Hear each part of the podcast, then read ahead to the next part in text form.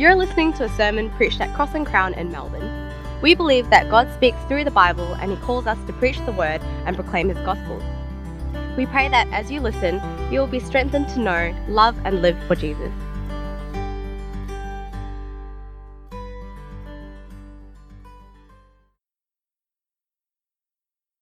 Lord, open our eyes that we might behold wondrous things from your word. Soften our hearts that we might receive that word. Transform our wills that we might be doers of that word. Loose our tongues that we might proclaim your word. And we ask this for the glory of your Son, your living word, in whose name we pray. Amen. Augustine was a Christian theologian of the fourth century, and by his own confession, his life had been a life of sin. He was foul to the core. Yet he was pleased in that with his own condition. He cared for nothing, he said, but to love and be loved. However, the love that he sought was not true love, but what he was later on to call the murk of lust.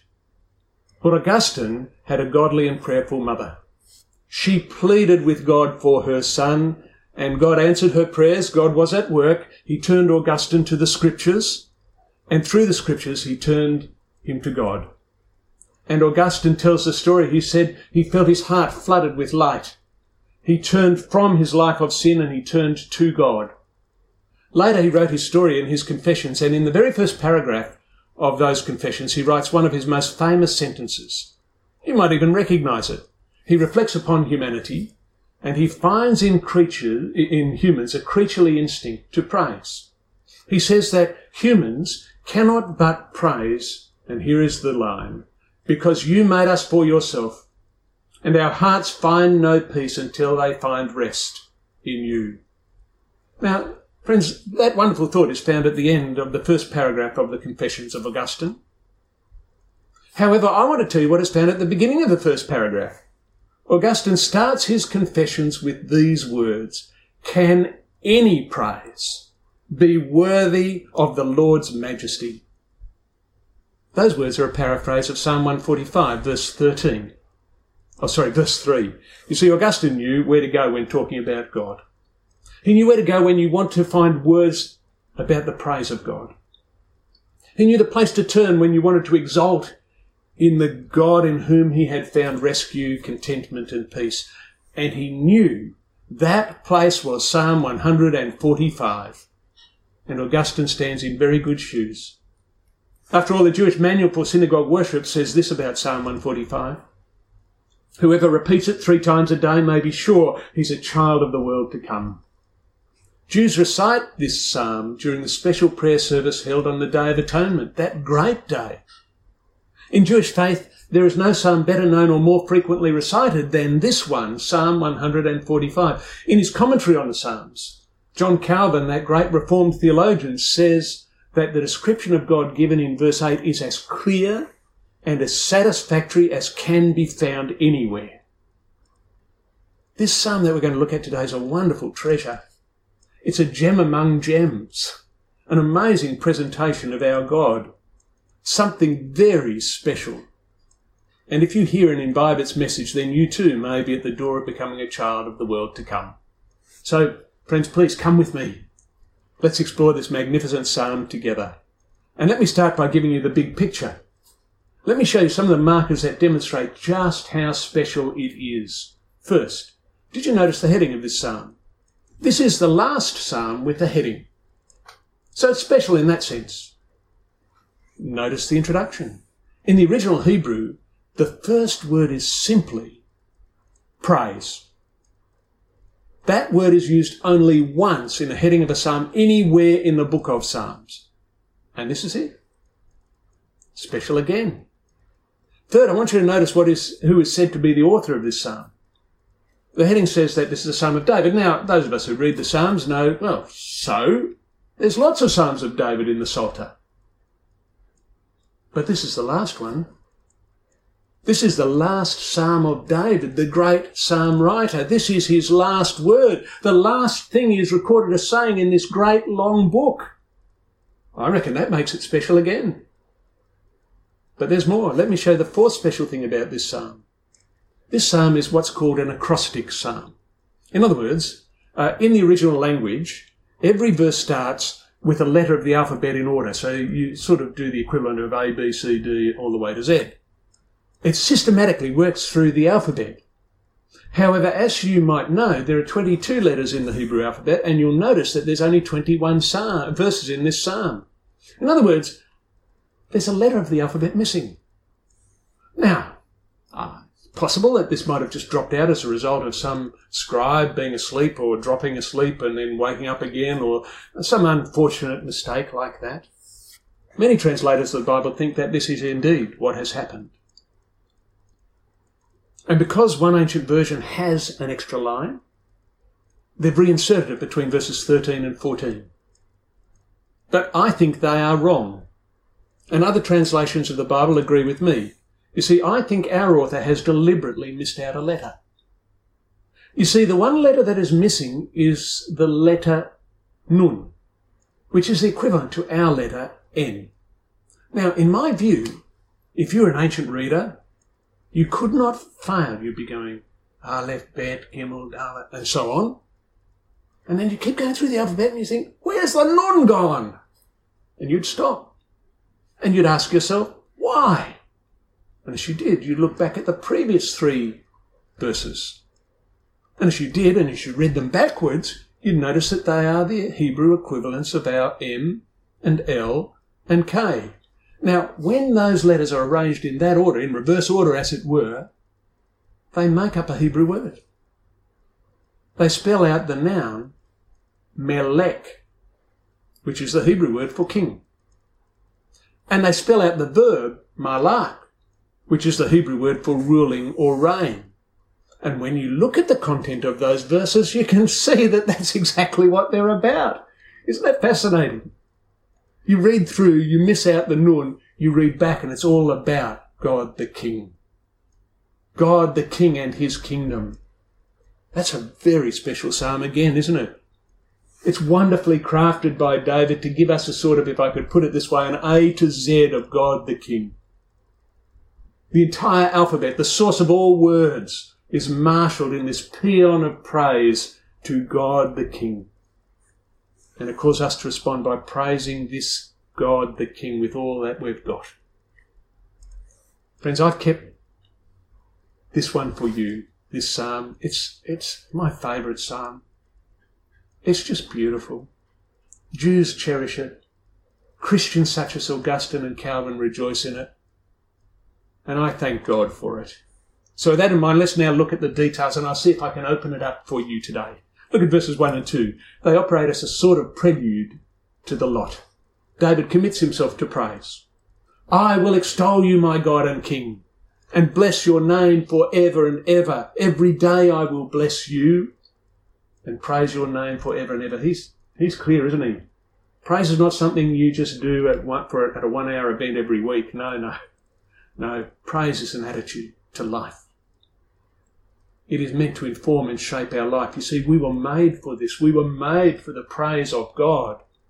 And praise is not just something you say and forget. No, something you repeat and repeat and repeat. Sometimes you use new and different words. Sometimes you use the same words over and over again. But we were made for this. Can you hear what I'm saying? I, I think there's a deep narcissism in our age. We're focused on ourselves so much. Our lives are a constant round of metaphorical selfies. And praise is a great antidote for that malady, for that sickness. You see, praise turns our attention away from our bondage to ourselves. And it recognizes that we are the creature and that God is the creator, the sustainer, the author, the giver of life. With deep appreciation, we simply behold Him who is the source of life, the author, the giver. Friends, those of us who bear the name of Jesus the Christ, I think must relearn this discipline of praise. We need to be rebuked by David's focus here. God made us for Him. As Paul says in Ephesians chapter 1 verse 12, we were made to live for the praise of his glory. As Peter says in 1 Peter 2 verse 9, we were chosen by God in order that we might proclaim the great deeds of him who brought us out of darkness into his marvellous light. Our vocation as Christians is the adoration and service of God the Father, and it is mediated through God the Son. And it has its focus on God's great works in the Son. And it's prompted and infused by God's Spirit. We are people of praise. So let's join with David as God's redeemed Christian people and say with him, I will extol you, my God and King, and bless your name for ever and ever. Every day I will bless you and praise your name for ever and ever. But let's move to verses 3 to 6. In these verses, David turns to his reasons for praise. They are, can you see it there? God's great greatness and God's abundant goodness. Look at them again. Great is the Lord and greatly to be praised. His greatness is unsearchable. One generation shall commend your works to another and declare your mighty acts. On the glorious splendour of your majesty and on your wondrous works I will meditate. They shall speak of the might of your awesome deeds. I will declare your greatness. Verse 3 begins with a declaration of God's greatness. David carries it all the way through to verse 6. Then he turns to God's goodness. Verse 7 celebrates his abundant goodness. Verse 9 proclaims that he's good to all. These two deep truths have been entwined with each other. God is great and God is good. Friends, one of the great risks, I think, as God's people is to rend us under these two great truths. We can emphasize God is great. He can do what he likes, when he likes, how he likes, where he likes. The risk, though, is to see then that God could be capricious. That is great, but not good. This psalm, though, rebukes us. It says, no, no, no. God is not simply great in his greatness, he's abundant in his goodness. Of course, the other side of the coin is that we emphasize God's goodness at the cost of his greatness. That leaves a God who's abundantly good, but who's constrained because he's not great. He'd like to help us, he'd like to be good to us, but he's not great, and so he's constrained. But again, this psalm is clear. And the Bible in its entirety is clear. God is both good and great. And we who are Christians know this to be true. For when we were faced with our nature to sin, that nature we knew would separate us from God. If God was to be holy, he could not look on our iniquity. He could not have us in his presence. But, but, God is good. And God is great. And so through his Son, he forges the impossible. He is holy and righteous and punishes sin, yet he's abundant in goodness and love and brings us to himself. This is our God. His greatness is unsearchable. His goodness is abundant. So let us proclaim his awesome deeds in his Son, Jesus the Christ. Let's celebrate the fame of his abundant goodness. Let's sing aloud of his righteousness. Friends, this is the sort of king our God is. And that's why the central verses of this psalm just glory in God, in this king's kingdom. Just look at it, verse 10. Let's look and listen again. All your works will give thanks to you, O Lord. All your saints shall bless you. They shall speak of the glory of your kingdom and tell of your power, and make known to the children of men your mighty deeds and the glorious splendour of your kingdom. Your kingdom's an everlasting kingdom. Your dominion endures through all generations. The Lord is faithful in all his works, in all his words, and kind in all his works.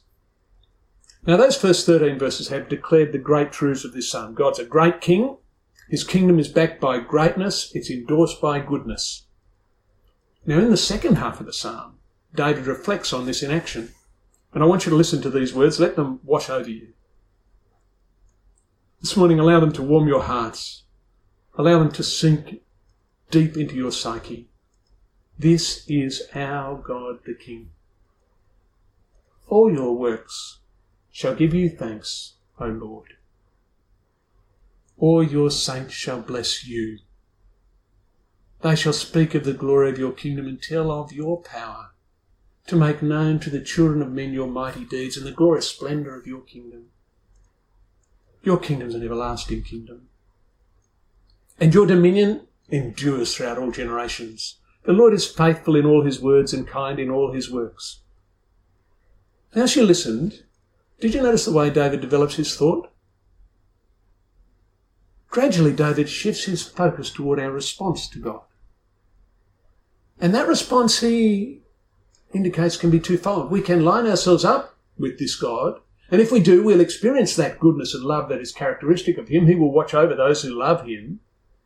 But if we continue to live independently and autonomously, then we'll be barred from His presence, from His goodness. He will act in such a way as to give us what we want. Our autonomy will cause our ruin, and His greatness will cause Him to destroy the wicked.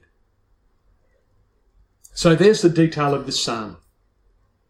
God is a good king, generous, benevolent, and able. Can you hear, though, the subtext of the psalm? The subtext is we were made for dependence upon him. Our Creator, you see, made us to look to him, to call upon him, to fear him, to love him. And where such an attitude exists, he'll be found to be the God of the open hand. He will raise up the fallen.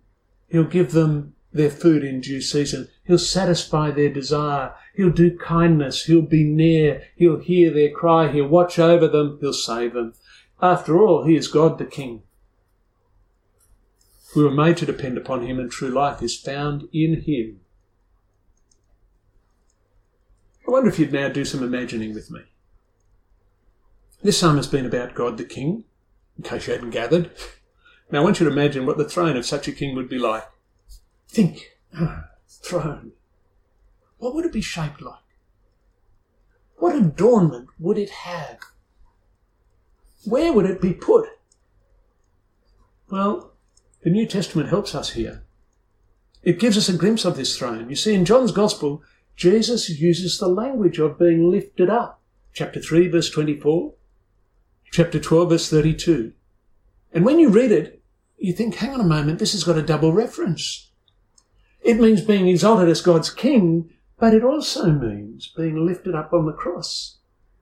Friends, Jesus is God's king, and his throne is the cross. And that is because on the cross, there as he dies on the cross, he exercised the sort of kingship that Psalm 145 talks about. On the cross, God in Jesus raises up the fallen. He does extreme kindness. He opens his hand and satisfies our greatest desire. He hears our cry. He saves us. In Jesus, we see God the King at work. Great in his greatness, abundant in his goodness, gracious and merciful, slow to uh, uh, anger, and abounding in steadfast love. So, so, what will it mean to live under the truths of this psalm? What impact will its message have on us today? Let me pose this by asking a series of questions, and the questions are these. First question If you believe in the message of this psalm, then what will you say if you believe in the message of this psalm, then what will you say? Well, the psalm writer himself, David, tells us the answer to this. Look at his last words in verse 21. These are the last words of David in the Psalter, as far as we can tell. He says this My mouth will speak the praises of the Lord, and let all flesh bless his name for ever and ever. Now, just in your Bibles, Go to the next psalm, Psalm 146. Flip over your page if you need to it. What's it about? Well, it's full of praise. So is 147, so is 148, so is 149, so is 150. Friends, if God is really the good and great King, if his kingdom is really all that David said it was in Psalm 145, there can only be one response, and that's the response of Psalm 146 to 150. Let everything that has breath praise the Lord. So there's our first question. What should I say in the life of God the King? I should praise him. Now, second question. If God is the sort of king that we've seen in this psalm, if he's the sort of king we've seen in Jesus, then what will we pray? Well, we'll sort of we'll pray for the sorts of things that this psalm urges us to pray for. We'll say, We will exalt in God the generous and benevolent King. We'll pray that his kingdom will be exalted, his reign acknowledged. We'll yearn for his will to be done. We'll request him to be gracious and kind, generous and kind. We'll ask him to satisfy our needs. And we'll particularly ask him to satisfy our greatest need, the need for forgiveness of our sins. Knowing that good is found only in him, we will ask him to rescue us from wickedness and evil. In other words, we will pray just as our Lord taught his disciples to pray in the Lord's Prayer, won't we? We'll pray perhaps as you did earlier today, or perhaps as you'll do later on in our service today, or you'll pray this way Our Father in heaven, hallowed be your name. Your kingdom come. Your will be done on earth as in heaven. Give us today our daily bread Forgive us our sins as we forgive those who sin against us. Lead us not into temptation, but deliver us from evil. For the kingdom, the power, and the glory are yours now and forever. Amen. So that's our second question. How will you pray in the light of Psalm 145? You'll pray just as the Lord Himself taught us to pray. Third question is this How will you then live? Friends, our nature and our culture promotes autonomy.